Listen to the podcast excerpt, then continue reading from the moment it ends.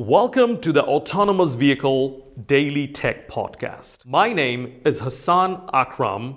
I am the host of the Autonomous Vehicle Safety and Security Podcast. This is my second podcast, and in this podcast, we will be broadcasting focused discussion on technical subject matter. Enjoy the podcast, and thank you so much for listening.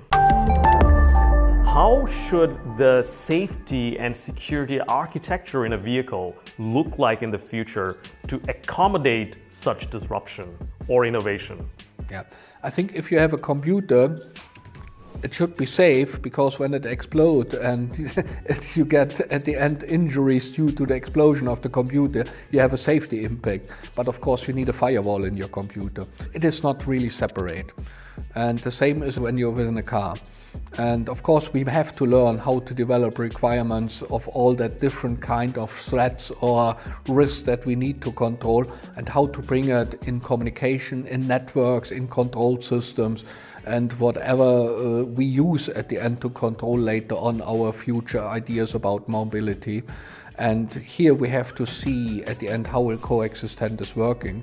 I think one of the key issues which we experience uh, during the last development and the last exercises when we're working more and more with automated driving idea, one of the keys for the future technology is the availability of a safety related function.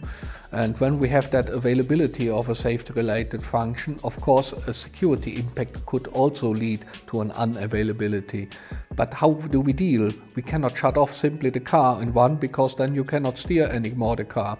So if you go uh, close to a corner in the road and you make a security threat and you switch off the car, you go straight on and you kill the driver, the, occupants from the car, or maybe people in the environment. So just to make it unavailable could lead at the end to accidents and incidents which you don't accept.